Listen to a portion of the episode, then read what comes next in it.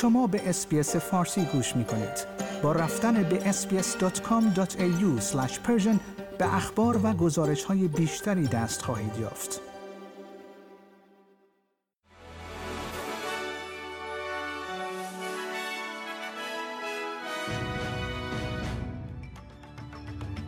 درود بر شما شنوندگان گرامی نیمه ساعت هستم و این پادکست خبری روز دوشنبه 18 سپتامبر سال 2023 میلادی است که تقدیم حضور شما می کنم.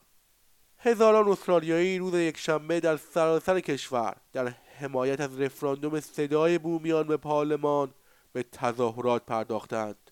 حامیان این رفراندوم که در 14 اکتبر صورت می‌گیرد در پایتخت ایالتها و شهرهای منطقه استرالیا راهپیمایی کردند.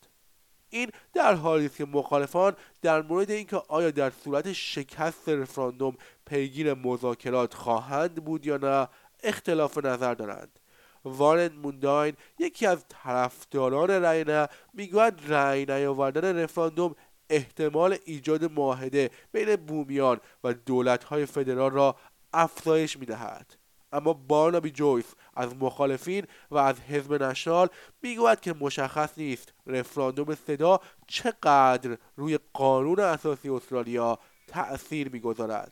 یک مدل سازی جدید نشان می‌دهد که استفاده از انرژی هسته‌ای برای جایگزینی نیروگاه قدیمی زغال سنگ استرالیا 387 میلیارد دلار هزینه دارد.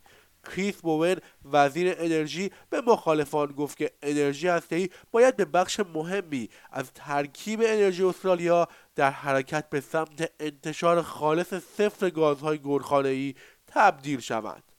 برای برنامه های دوستیابی برای رسیدگی به موارد آزار جنسی در پلتفرم هایشان هشدار صادر شده است. اکنون آنها یا باید تغییراتی ایجاد کنند یا با مقرراتی مواجه شوند. دولت درخواست کرده است که صنعت دوستیابی آنلاین یک کد تمرین داوطلبانه جدید برای محافظت از استرالیایی هایی که از خدمات آنها استفاده می کنند ایجاد کنند. یک سال پس از نقض داده های اپتوس دولت فدرال به دنبال توسعه استانداردهای امنیت سایبری و مسئولیت حفظ امنیت آنلاین استرالیایی ها را بر عهده شرکت ها و توسعه دهندگان می‌گذارد. کلر اونیل وزیر کشور. به ABC گفت که امنیت سایبری یک مشکل تعیین کننده امنیت ملی برای استرالیا است. و اما وزیر محیط زیست فدرال به دلیل ناکامی در محافظت از دیواره بزرگ مرجانی و دیگر گنجینه های زنده استرالیا در برابر آسیب های اقلیمی ناشی از استخراج زغال سنگ به دادگاه برده می شود دادگاه فدرال این هفته به پرونده تانیا پریبرسک در ملبورن رسیدگی می کند. کسانی که پشت این پرونده هستند می‌گویند که نتیجه این اتفاق می‌تواند پیامدهایی برای پروژه های بزرگ زغال سنگ و گاز در سراسر استرالیا داشته باشد.